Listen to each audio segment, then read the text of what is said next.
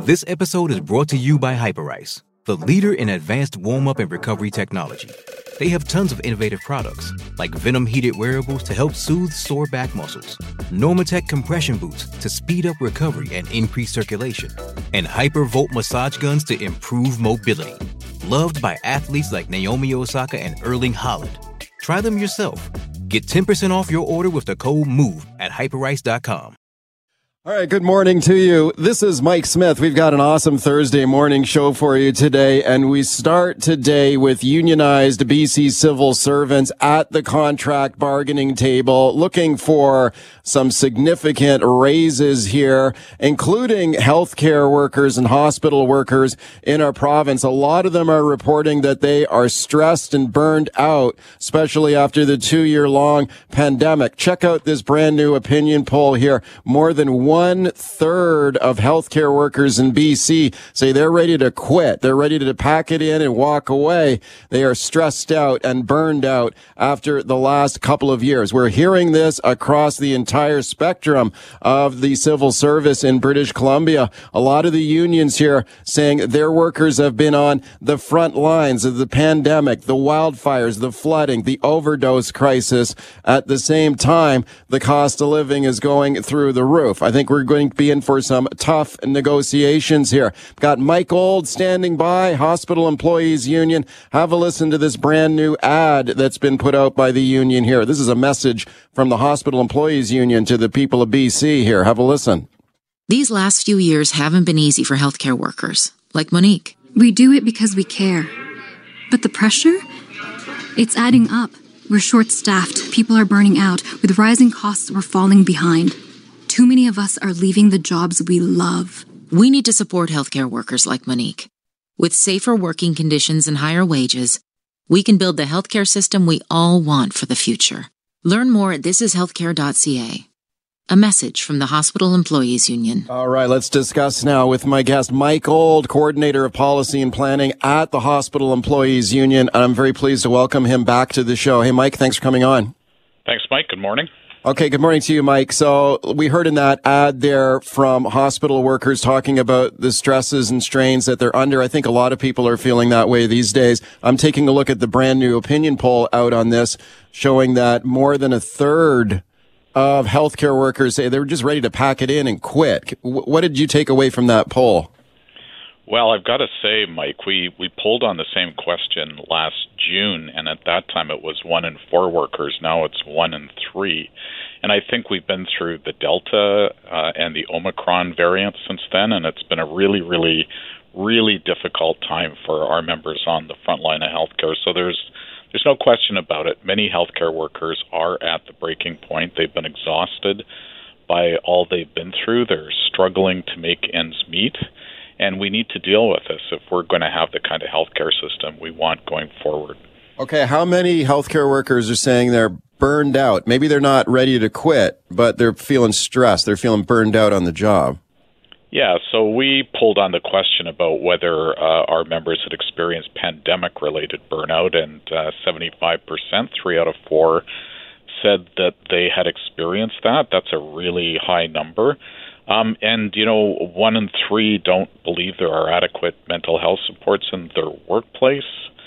Um, and workloads are going up. Two thirds reported that their workloads have gotten worse over the last two years. And a quarter of these workers say that their employer rarely or never backfills a position that's left vacant by illness or injury.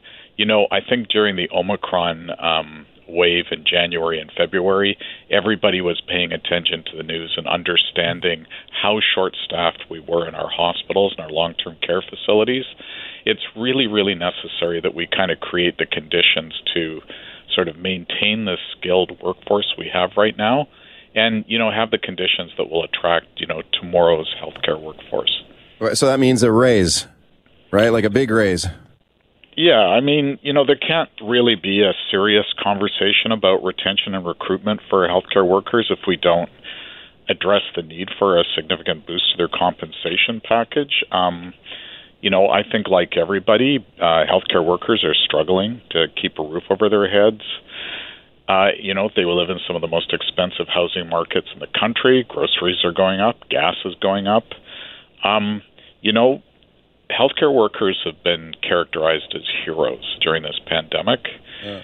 So these heroes are now at the bargaining table, and they need our help to, uh, you know, to get by and to make sure that we have a sustainable workforce going forward. Speaking of Mike Old from the Hospital Employees Union, a lot of the big unions, almost all of them at the bargaining table right now. Mike, you got teachers, healthcare workers, hospital workers, thousands of government workers here are negotiating with government and they're all talking money at the bargaining table and they're all looking for a significant raise. So now, you know, everyone out there is feeling the pinch right now, especially with inflation. And that, I know that's another thing that you asked your own people about in this poll, right? Like how many of, how many of your people feel like, they could even lose their house or their home. Yeah, I mean, we asked a couple of uh, questions about people's economic situation, and our members report one out of three of them are more worried about their finances than they were two years ago. And one out of four of our members is actually worried that their current housing is at risk. So, you know, healthcare workers have got some serious stress going on in their lives, not just because of workloads and what's happening on the front lines, but mm-hmm. just kind of keeping their lives going with their housing, their groceries, and supporting their families. Hey, Mike, I spoke earlier this week to Stephanie Smith, the president of the BC General Workers Union, and as I know you're aware of, and we talked about the negotiations that that union is going through right now. I asked her how far apart the two sides here are on money. Here's what she had to say to me. I'll get your thoughts. Their initial wage proposal, uh, I'll be perfectly frank and honest, um, was too far away from what our members have told us they want to see in their agreement. How far apart are you? Well, it, it, it's a gap. it's a gap for sure. How big, how big is the gap? You know, we use the word chasm in one of our releases, and I, I think that's a fair fair assessment. Okay, Stephanie Smith, there, president of the BCGEU union, saying the two sides are a chasm apart at the bargaining table. Speaking to Mike Old from the Hospital Employees Union, you guys in the same boat, far apart? You know that we're not quite as far along in our negotiations as the BCGEU is, but of course we're concerned with the messages coming out of their table, and uh, we have a bit more bargaining to do at our end, and uh, we're looking forward to having those discussions with the employer, but they haven't happened yet. Okay, but typically it sounds like all the unions that are negotiating here, Mike, are coming to the table saying, with the same message that the cost of living is going up, inflation is rampant. We're looking at what five six percent inflation rate in BC and across Canada. So would it be fair to speculate that you're looking for, you know, unions are looking for a raise to, to at least match the inflation rate?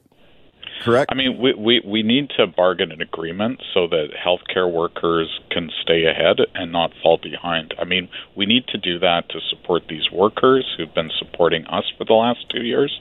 But we also need to do it, Mike, because we need to make sure that we've got a, a sustainable healthcare workforce going forward. We need to make sure that people want to come and work in our healthcare system. It's a tight job market out there. I think there's a lot of uh, kind of wage increases in the rest of the economy, and I think we have to do a good job for healthcare workers and for other public service workers uh, who've been doing an amazing job over the last mu-. How much do they make right now? Like, you know, the typical wage for HEU worker, a hospital support worker, how much are they making a year, average? So, if you want to take sort of an average worker in our union, like the biggest single uh, occupation in our big bargaining unit, our province-wide master agreement, is uh, would be a care aide. That would be a typical job, and they would make about fifty thousand dollars a year. Fifty thousand a year. Okay, and what kind of raises have been have you guys received over the last few years? Uh, typically, in the public sector, the settlements have been sort of in the area of two percent a year. Two percent. Okay. All right. When when when is this? When does your contract expire? Is it expired now, or is it still in fact? Yeah. So there, there there's about uh, just just under 400,000 workers throughout the public sector, and almost all of those agreements expire at the end of March. Oh. Um, so yeah, like one week from one week from today. Yes, and I expect yeah. that lots of the unions will sort of continue negotiating past that point. But yes, that's at the end of the month is when the agreements expire. Mike, we're following it closely. Thank you for coming on to talk about it today. I really appreciate it, Mike. Have a great day. All right, let's talk about this overheated housing market. And as usual, prices going through the roof. Some people are desperate to get into this market. They are bidding over the asking price. Sometimes they are willing to buy a home with no restrictions, no appraisal of the property, no inspection of the home. The BC government now proposing a cooling off period. Should buyers be allowed to back out of a deal? Even after signing on the dotted line. And I've got a great panel standing by on this. First, have a listen to this report here from CHEK TV, how a Nanaimo family got burned on a home sale. They agreed to buy the home without an inspection. Guess what? Turns into a nightmare. The home is full of mold. Have a listen to this from uh, CHEK TV reporter Skye Ryan here. The family's investigator says he's learned that over the years the house filled with water, which likely led to the mold evidenced in these reports they've now paid for, mold that makes it impossible for Matthew to live in the home now. The entire house is filled with penicillin and stachybotrys, which are both toxic molds, life threatening molds, and I can't breathe in there. So even our interview is taking place outside. Matthew can't live in the home anymore and even Wendy struggles to catch her breath here. It feels kind of scratchy and itchy and yucky, and I'll probably start coughing in a minute.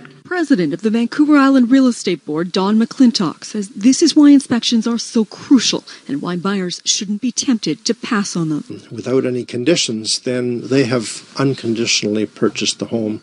They have no further recourse after that. All right, let's discuss now with my guests. What a great panel got for you. Dan Coulter. Dan is the NDP MLA in Chilliwack. Hey, Dan, thanks for coming on. Thanks for having me, Mike. Okay, also on the line is Mike Bernier, Liberal MLA, Peace River South. Hi, Mike. Good morning, Mike and Dan. Thank you, guys, both of you, for being here. Dan Coulter, let me go to you first. You were highlighting this this particular story on social media this week as a reason for a cooling off period, uh, allow buyers to back out of a deal. How would that work? Well, it it basically will provide a period of time uh, to where the um, home buyers can uh, have an inspection done and also make sure that um, their financing is is in order. Um, as you heard from that family, I mean, it's even starker when you hear their own voices um, about how just how distressing it is if you go and spend so much of your money without conditions, and um, you know.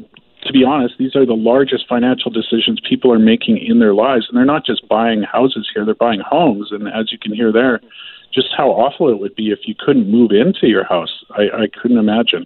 So, so the government is proposing this cooling off period, right? So how would that work? You'd be able to, even if you sign on the dotted line, it's a done, sealed, signed, sealed, delivered deal. You could still back out later if you're the buyer, right? I don't, I don't know exactly what the legislation will look like, but after you've made an offer and it's accepted, then you would have a period of time in which you could, um, you could get an inspection done and make sure that your financing is is in order. Okay, Liberal MLA Mike Bernier, do you think that'll solve anything? Absolutely uh, not. It's not going to solve uh, the issue as the NDP think it's it's going to. In fact, it could create even more problems. Um, the BC Real Estate Association even put out a white paper calling on government to reconsider this. Uh, the tens of thousands of realtors around the province who are well aware of some of the challenges we're facing with the skyrocketing uh, cost of living that the NDP said that they would uh, solve half a decade ago, and it's only getting worse. But you know, the one of the concerns is that uh, you know people might start putting in multiple bids on places if they can just back out.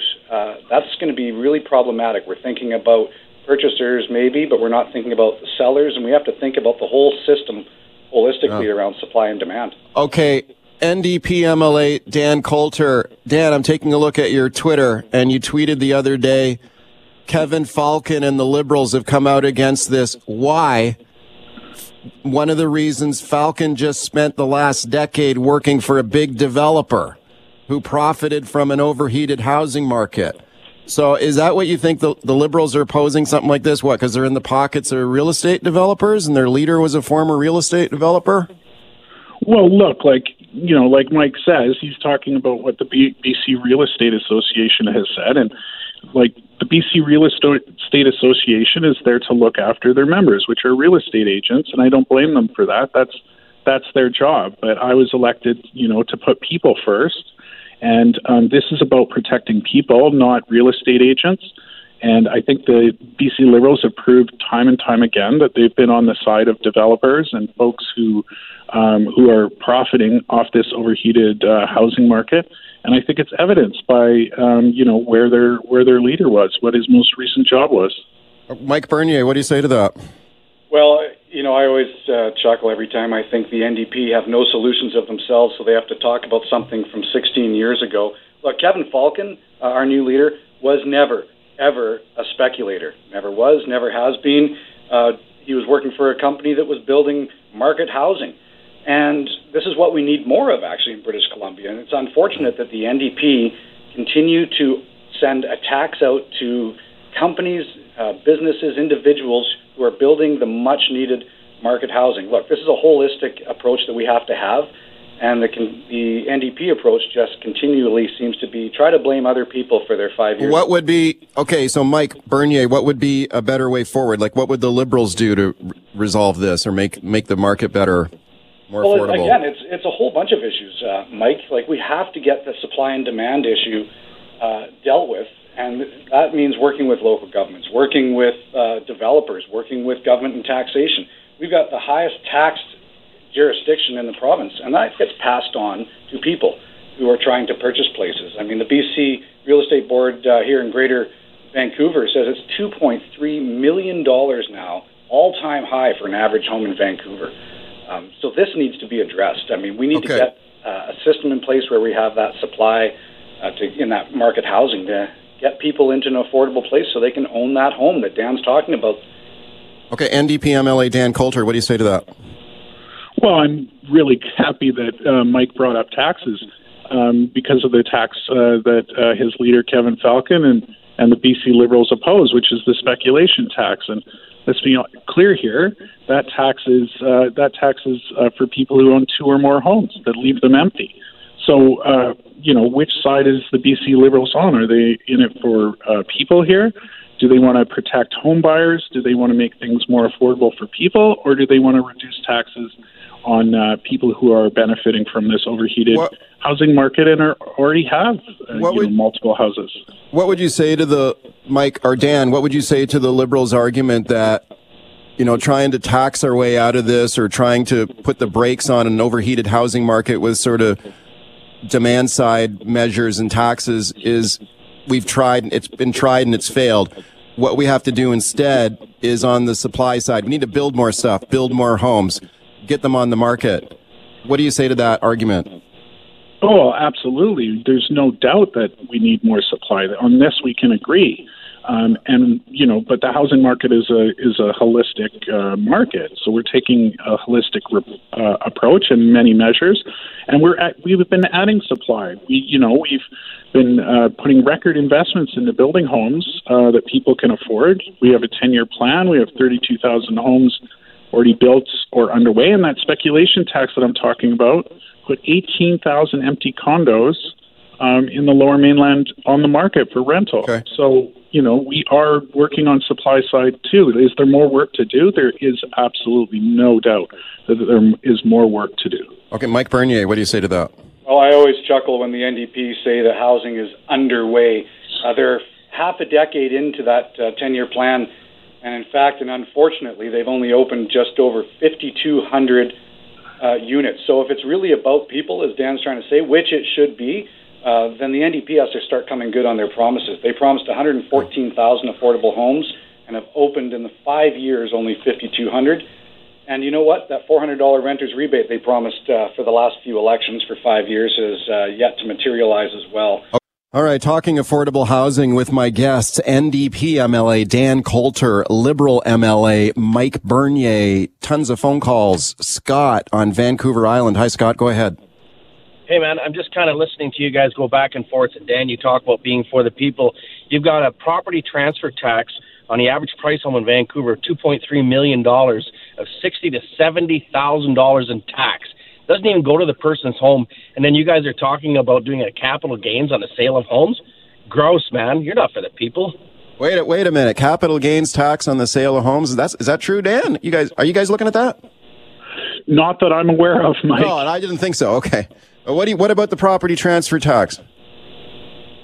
Um, well, I mean, the you know the property ta- transfer tax is, has been a tax for a long time on homes. Yeah. Um, we're looking at a lot of measures uh, across, uh, you know, real estate affordability in a holistic way, and I'm sure there'll be other actions um, coming, you know, as, as we go along here. But we're doing the best we can. Um, I mean, Mike Bernier there says he he chuckles. Uh, he chuckles that we, uh, you know, talk about what has happened uh, before this government. But I'll tell you what, when someone drives a car into a ditch at 60 miles an hour, and just as you're towing it out, starts pointing at the dents, uh, blaming you uh, for them and why you, you haven't uh, knocked the dents out quick enough, I mean, it that's laughable. Okay, um, Mike, Mike, if I can, though, back Go to ahead. the point in the question. Yeah. Um, property transfer tax, the NDP are absolutely loving it, which is why a lot of people wonder why they're if if they're actually trying to solve this problem. Three billion dollars almost in this budget that the government is collecting because of the overheated market on housing. Three billion dollars going into general revenue for this government to spend, thanks to Well, how much how much did the BC Liberals pocket in the property transfer tax when you guys were in power? Well, the actual property transfer tax under the NDP has almost tripled uh, in the last five years, uh, Mike. Okay, let's go back to the phone lines. Paul in Fraser Valley. Hey, Paul. Hey, good morning. Uh, I got to say, I'm glad we had that commercial break because you probably would have just cut me off with my comments before that. I I have been a realtor for 35 years in this market. When I hear Dan saying that he was elected to look after people, not realtors, guess what? We're people. Another thing, we're representing people on both sides, buying and selling. We don't like this market, but I can tell you a very simple concept that clearly this guy missed because he was in basket weaving class instead of economics. Okay, okay. We don't need to insult people. Just just make your point, please. Okay, the only way you're going to bring down the cost of houses in the Fraser Valley is either get rid of the ALR and flood supply side or cut down on immigration. I'm not in favor of either. I'm guessing he's not either. So the high cost of ground oriented housing in this market is here to stay. Okay, Dan Like Col- Dan Coulter. Yeah, so I I, I don't necessarily disagree um, with with that, but we're working with local governments to speed up approvals of new new homes, and some you know we're going to have to build different kinds of houses, not single family homes that use up a lot of space, and that yeah we can't keep building them unless we start eating up ALR. That's true. Let's go to Dan on the line in Port Moody. Hi, Dan. Go ahead. Hey, how are you doing, guys? Uh, I'm a home appraiser, so I have a little bit of insight of this whole thing. This would Okay. be the biggest catastrophe ever. There's so many moving parts when it comes to real estate. You have the seller who's looking to buy a new home. I mean, the domino effect if, if someone was able to back out. The other thing I just want to make too, what happens because market is going up? The markets go down too. So what happens when the market's going down and then everyone starts pulling the plug on their new purchase? I mean, this is it just does not make sense. If you want to have a law where you have to put in an offer with subjects, meaning an appraisal, a home inspection, and you are you have financing, that's one thing. But not to be able to back out, the domino effect would just be a nightmare. Okay, D- okay. NDP MLA Dan Coulter. What do you say to that? Like maybe instead of saying, "Okay, we will let you back out of the deal as a buyer," maybe make it mandatory to have an appraisal or home inspection instead. Your thoughts? Well, look, I don't know what this legislation will look like. I don't know that it'll look like you you sign and ink a deal and then get to back out on it. What it does provide is that after you know an offer is made and accepted, that then there that person will be given a period of time in order to do a house inspection. I mean, that's that's how houses used to be bought before. You know. Okay. Um, Okay. This, th- this is nothing revolutionary. This is just, you know, trying to take some pressure off of Yeah. people in this overheated market. Mike These Bernier, are real you- people buying houses with the, their biggest investments they'll ever make in their lives. Right. And I think we really need to we really need to help them slow down a bit. Okay, Mike Bernier, you got 30 seconds there to respond. Yeah, no, I really appreciate that last caller. All the callers, the um, he's completely right. This is we have to look at things holistically, and one of the biggest issues that I'm seeing is, first of all, we don't know all the legislation because the government hasn't told anybody exactly what's going on, which is creating this issue. Uh, but I'm curious to see who government's even consulted with, because I can tell you, I've reached out to most stakeholders. It would be the experts on the ground on this.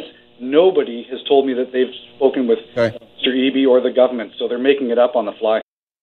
Welcome back to the show. Let's keep talking about the National Dental Care Plan that's been announced this week. My guest is Dr. Wendy Gaudette from City Dental Care. And Wendy, thank you for coming on today. Thank you for having me, Michael. Okay, Wendy, I'm I'm very interested in the mobile dental clinic that you guys have operating there, and it's this is for like low income people who need dental care. Is that right?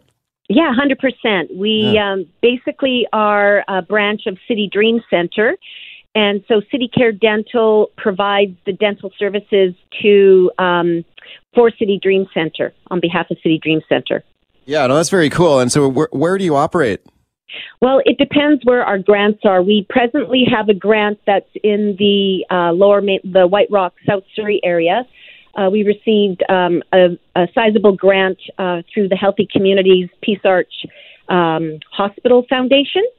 And so we presently have a volunteer team of oral health professionals, and we provide um, about 300 hours of uh, free dental care to low income, um, marginalized individuals uh, per year uh, based on that particular grant.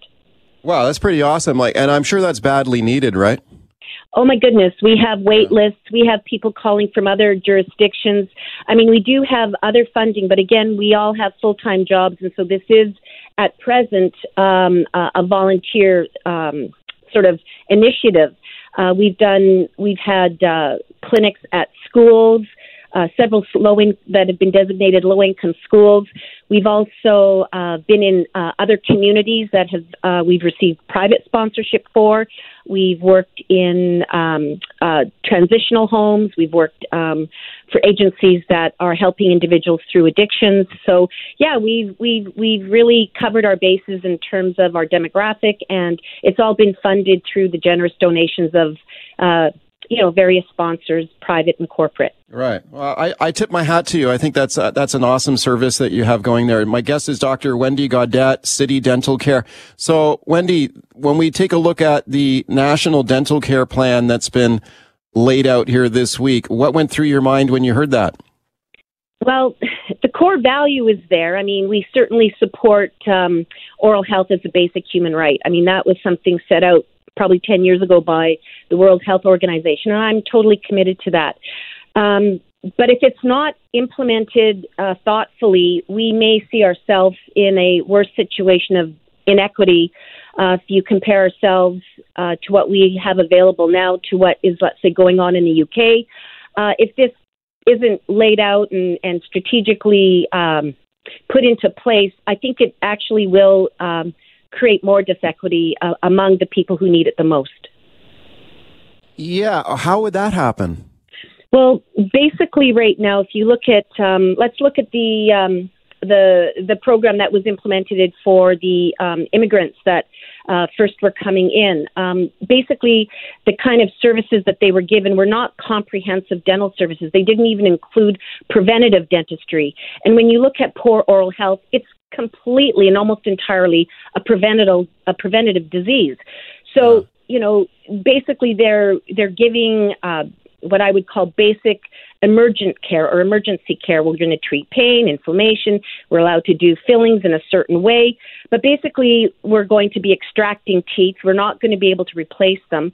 And this has often in low income and um, what I would say underserviced or underprivileged uh, demographics, it is called, it has caused um, facial um, disabilities. Uh, they cannot get jobs because they cannot replace teeth, and instead of teeth being properly filled or properly treated with, let's say, um, treatments like a root canal or a crown, they just get pulled. And as you pull more and more teeth, and they don't have access to preventative um, hygiene, their teeth just get worse and worse and worse. And, and that's my concern. It's it's nice to say, yeah, we're going to have a federal program, but what does that really look like? Uh, is it going to be available to clients? Um, and the, the, the accessibility is also based on can dental offices in private practice afford to give to give this care. I know in BC right now, um, anyone on these ministry or government programs, provincial or federal, uh, are paid 30 to 50 percent bef-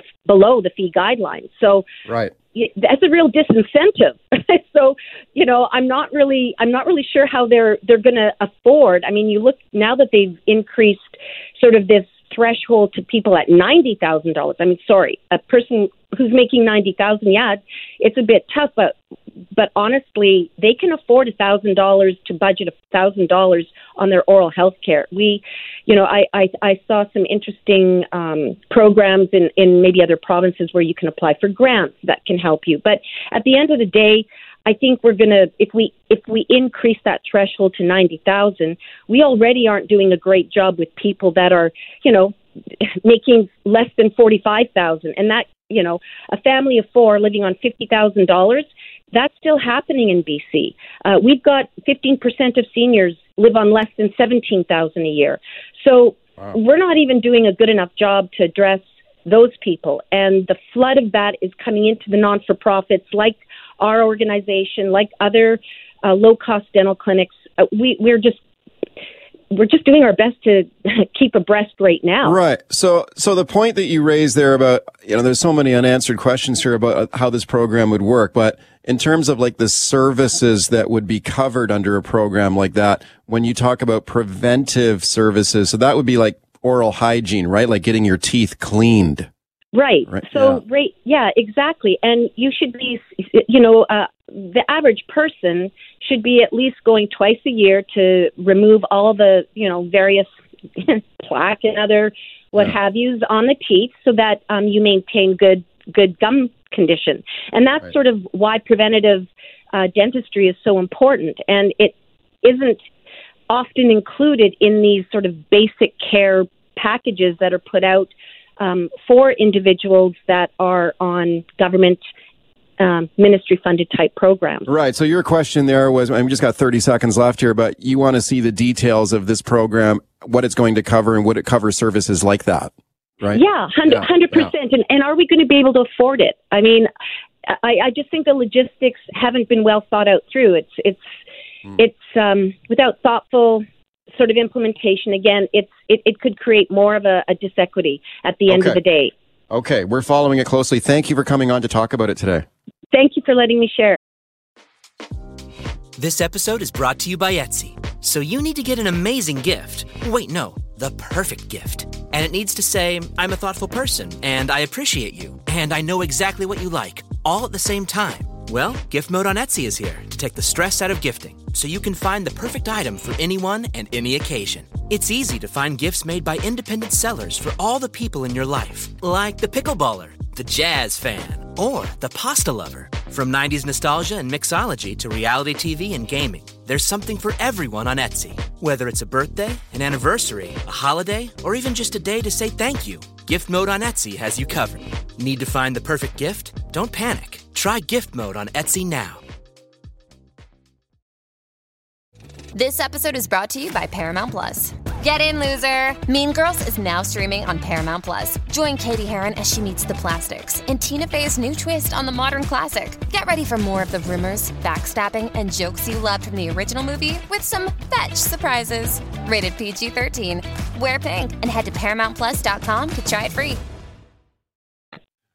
All right, let's talk about expanding healthcare services now. And we're already seeing big promises this week. A universal pharmacare program, something healthcare activists have been demanding for years. We talked about a national dental care program earlier on the show today. This is a promise under the Liberal NDP deal announced in Ottawa this week.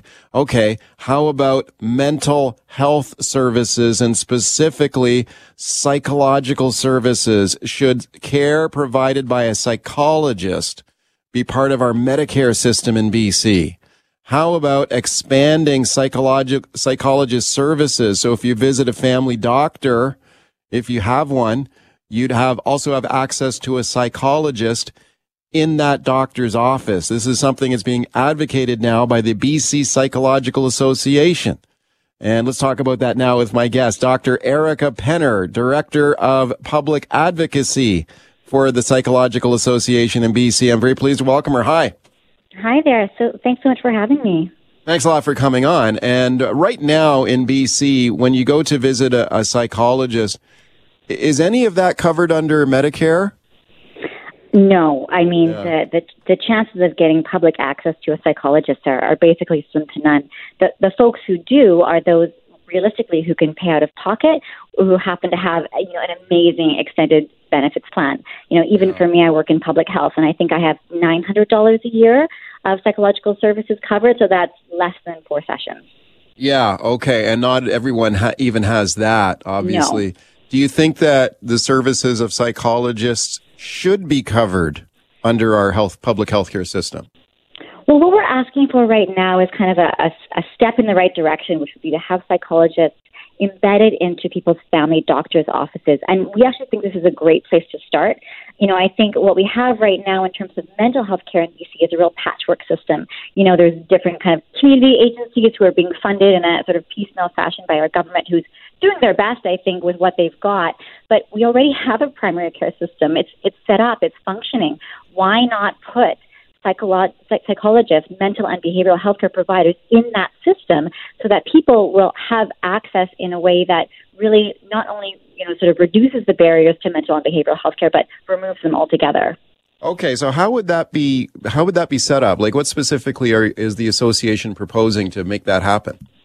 Yeah, so what we're proposing is that as a starting place, we have about 50 FT, full, 50 full-time uh, psychologists placed in primary care networks.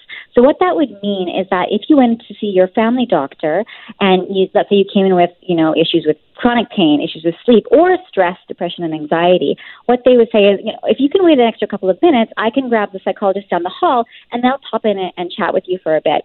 And what this model does is it actually uh, uses psychologists in a different way. So rather than the kind of one hour, you know, weekly sessions that you might think of when, when you think of seeing a psychologist, what this is is really targeted 20 minute interventions. And we know from a study, even here in Vancouver, that, you know, when people see a psychologist in the family doctor's office for less than three sessions, that we see decreases in anxiety and depression. We see even decreases in suicidality and decreases in healthcare utilization, right? And we're in a time now, we, you know, we have a primary care crisis. Our family doctors cannot keep up. We know our emergency rooms are swamped. So we know that seeing a psychologist briefly in a targeted way, whether it's for you know, uh, physical health concerns or mental health concerns really decreases our need then to see our GP as often or to go into the emergency room. Okay, is a system like that in place anywhere else in Canada or any other jurisdictions ar- around the world? I mean, it, it sounds great, um, It but does, I, I wonder. it does sound great. yeah, and so I wonder, I- is anyone else doing it?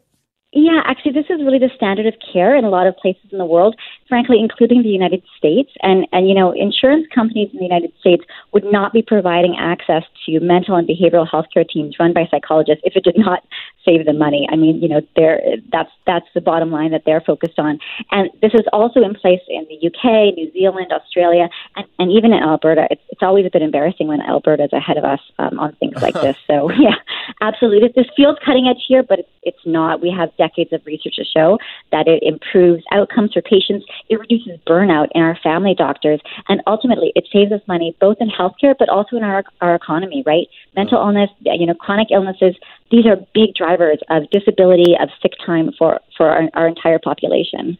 Speaking to Dr. Erica Penner from the BC Psychological Association, what, how would you describe the need for these services here right now? We're over two years into this pandemic.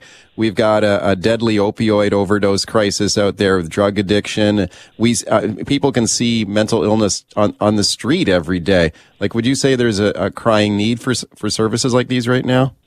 I mean, absolutely. And the reality is, anyone who needs a family doctor at some point or other will also need a psychologist, right? What do we say now? 25% of people every single year have a mental illness. You know, add to that the people who are experiencing chronic physical illness like diabetes, hypertension, heart disease, right? You know, we know that six of the top 10 killers of Canadians are these non communicable diseases that are related to lifestyle behavioral factors like alcohol use, like drug use, like, you know, how much you move your body, what you eat. So, I mean, to me, it's like, well, does everyone deserve to have a family doctor? Of course they do. And in the same way, everyone deserves to have their mental and behavioral health treated in the exact same way with the same level of care and precision. Right. So who would pay for something like this? Like, let's say you go to visit a family doctor and, and we have the scenario you just described. A psychologist will come in and, and talk to you. Would that be covered under your Medicare plan or would there be a fee for service there out of pocket? Who would pay for it? Yeah, we're asking the government to pay for that. So the idea is that it would be free for folks to see the psychologist in the family doctor's office. And what we've proposed is a plan where psychologists would be paid a flat rate by our government in the same way that they pay flat rates for many GPs and nurse practitioners. Um, and so we, we want this to really be, again, low barrier, zero, you know, zero barrier for folks to be able to come in and, and um, have what is ailing them treated in a way that is timely and cost effective and efficient. And it, it is more money for our healthcare system, absolutely, to, to, you know, for our government to pay. But we know that we save at least, you know, $2 for every $1 we put into mental and behavioral health care. There's been studies all around the world showing this. So it would be upfront cost for our government, but ultimately we'd be saving money. And of course, you know, saving lives, improving people's quality of life, which um, hopefully we care about those things too. I, I suspect there would be tremendous demand for services like these in, in British Columbia. Do you, are there enough psychologists in British Columbia right now to, to meet the demand? I mean, we already hear about the shortage of, of doctors and healthcare professionals. It's very difficult for people to get a family doctor right now. Yeah, it is. And we have spent a lot of time surveying psychologists and also training up some of the psychologists in our province to make sure that people would be ready to take these positions. I mean, I think I'm a psychologist and I know ultimately most of us who go into into this profession want to help. And absolutely, I mean, we're not short of work. You know, there's no psychologist yeah. in our province who's saying, darn, I, you know, I, I, I can't get enough patients. We're, we're all um, swamped, but we want to help. And I think for many of us, we just, we know that we can treat so much of what is making people sick and and um, unwell in our province, and to not treat those things when we could is really feels unacceptable. So yes, uh, you know, I think certainly there are psychologists to fill these roles, but also there once we have psychologists in family doctors' offices, there are opportunities to then for those psychologists to provide supervision and training to individuals with um, different levels of education. You know, sort of a, the counselors of the world, and certainly even in Burnaby, right here in Burnaby, we have the BeWell program where we have seven behavioral health coaches who are undergraduate level, but who've been trained and supervised by registered psychologists to provide behavioral health care services, and the outcomes are phenomenal. You know, we're seeing decreases in depression, anxiety, increases in daily step count, um, you know, huge uh, losses in terms of weight and improvements in physical health. So this is really just a foot in the door to get started, but there's lots of ways we can do this that uh, will ensure that everyone has access. Speaking of Dr. Erica Penner, BC Psychological Association, we're, we're living in a time now where there's a lot of discussion about expanding healthcare services dramatically. I mean, just this week we've heard about a national dental care plan. We've heard about a universal pharmacare plan. I mean, these are ideas that have been on the table for years and, and suddenly now they seem to be gaining momentum. What are your thoughts on that? Like, is this the time to expand these services or do you think that you know, if governments start moving forward on, on dental care and pharmacare, that the type of services you're advocating for, psychological services, maybe moves to the back of the line? Well, I mean, I think when we see the expansion of these services, to me, it's our government saying that we understand that people deserve to have their health care treated, whether that's treated by a you know a, medical doctor or a dentist or a psychologist. To me, it's a recognition that healthcare doesn't end with what an MD can provide us.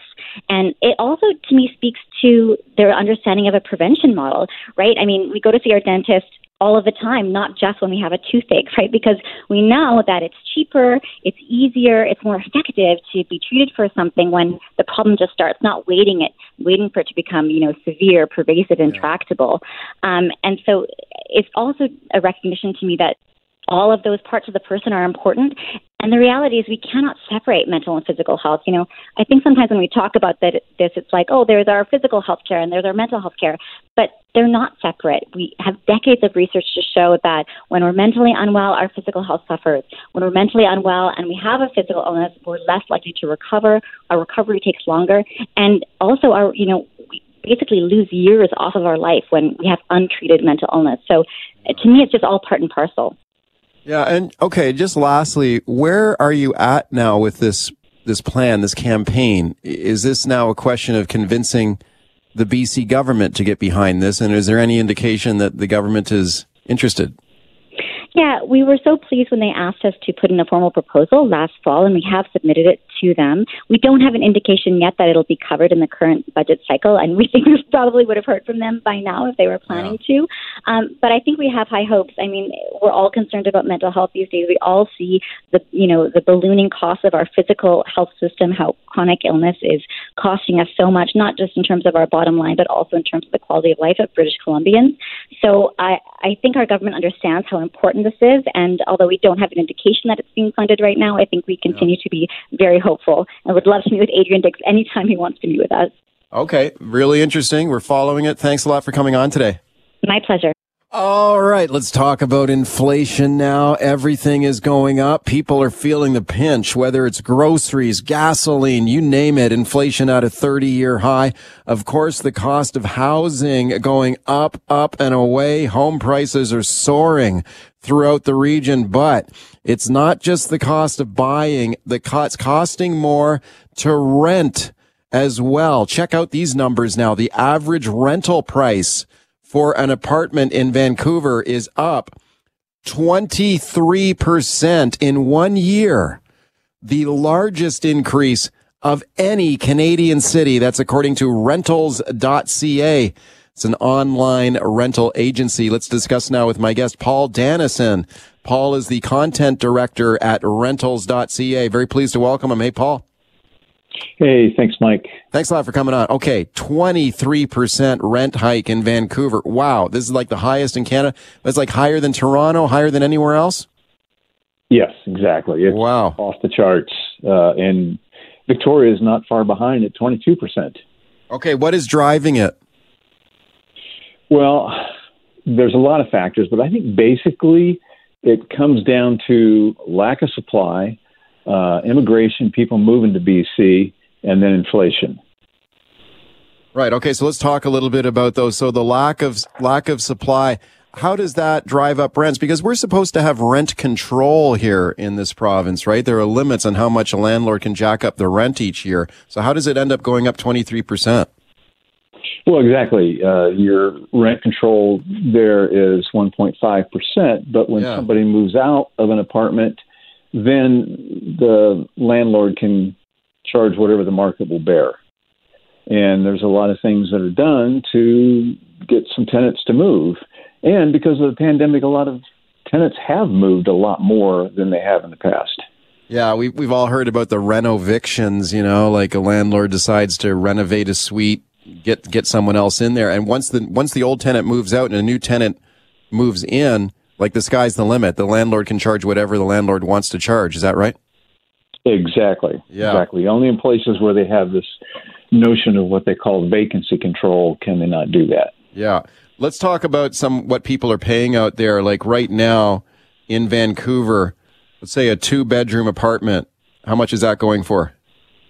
All right. Uh, we do this national report every month, and in the month of February, a two bedroom was averaging three thousand fifty dollars in Vancouver. Wow. wow.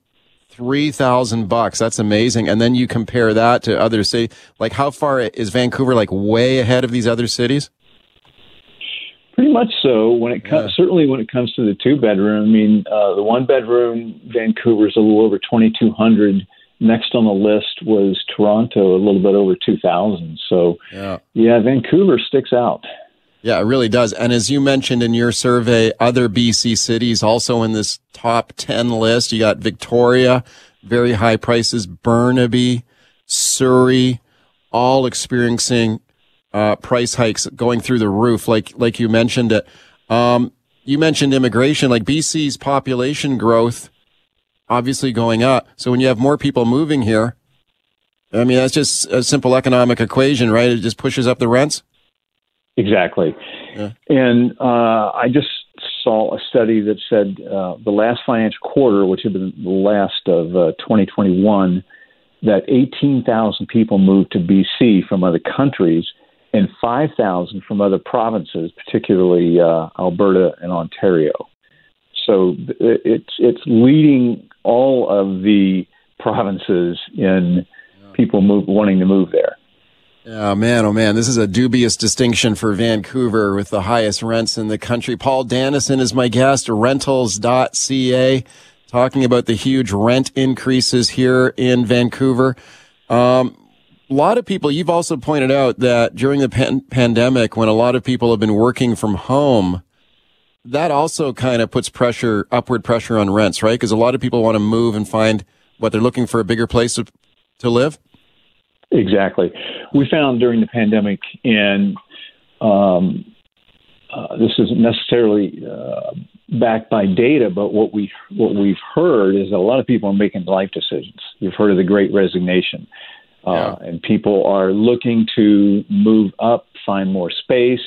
They're looking at, do I want to live here, or do I, do I want to keep this job? And people are making decisions to move to where they want to live, and they're able to work from home. So why not uh, live in beautiful Vancouver or Victoria or BC and work wherever I want to work?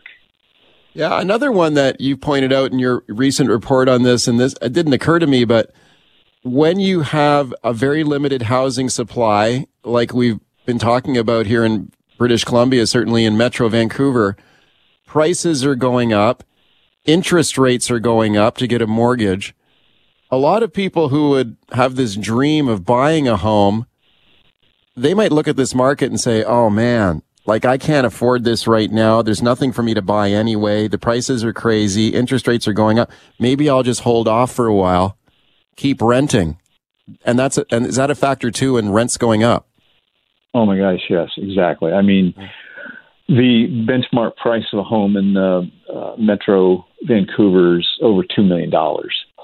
Yeah. Uh, even Fraser Valley, it's over 1.7 million. So you're looking at those prices. Uh, what kind of salary do you have to bring home to uh, come up with a down payment and save up for uh, a house? So yeah, a lot of people who are first-time home buyers looking around and they're saying, "No, I'm going to have to rent and save money for another five years." So yeah. that definitely puts more pressure on the market. Yeah, I mean, it's a pretty grim picture we're painting here. Is there any kind of bright spots? Like, if you look around lower mainland, Metro Vancouver, are there any places where people can find, you know, the rents are a little less? Maybe if they're willing to, like, a longer commute, maybe? Exactly. I mean, you're going to find a little bit cheaper rents in New Westminster, Surrey, Langley. Uh, and even the rents have gone up there, but they're not near quite what they are in uh, Vancouver, North Vancouver, Burnaby, Richmond, and those areas. Yeah, what's your prognosis here going forward? Do you expect these rents to stay high here? I do. In the short term, uh, I think rents will go up. Springtime, uh, when people move, uh, rents go up a little bit anyway, as people uh, want to get out and move. But uh, I think in the near future, that rents are going to continue to go up. It's yeah. it's it's a very difficult thing to predict when you've given all the different variables, including COVID 19. But uh, all the signals that we're seeing is that rents are going to continue to move up. Yeah, we've talked a lot about this on the show, and, and one part of the equation here is the this sort of supply and demand equation here, and that when supply is low, obviously prices are, are going to be high. There's been a lot of calls that we need to build more stuff, you know, like we need to build more housing, we need to densify build stuff that people can actually afford to rent or to buy. Do you see, is that the way you see it as well? Like, as a guy is sort of on the, on the rental end of it, you, you think BC should be building more rental properties? Yeah, I agree. And especially in uh, what they refer to as a missing middle.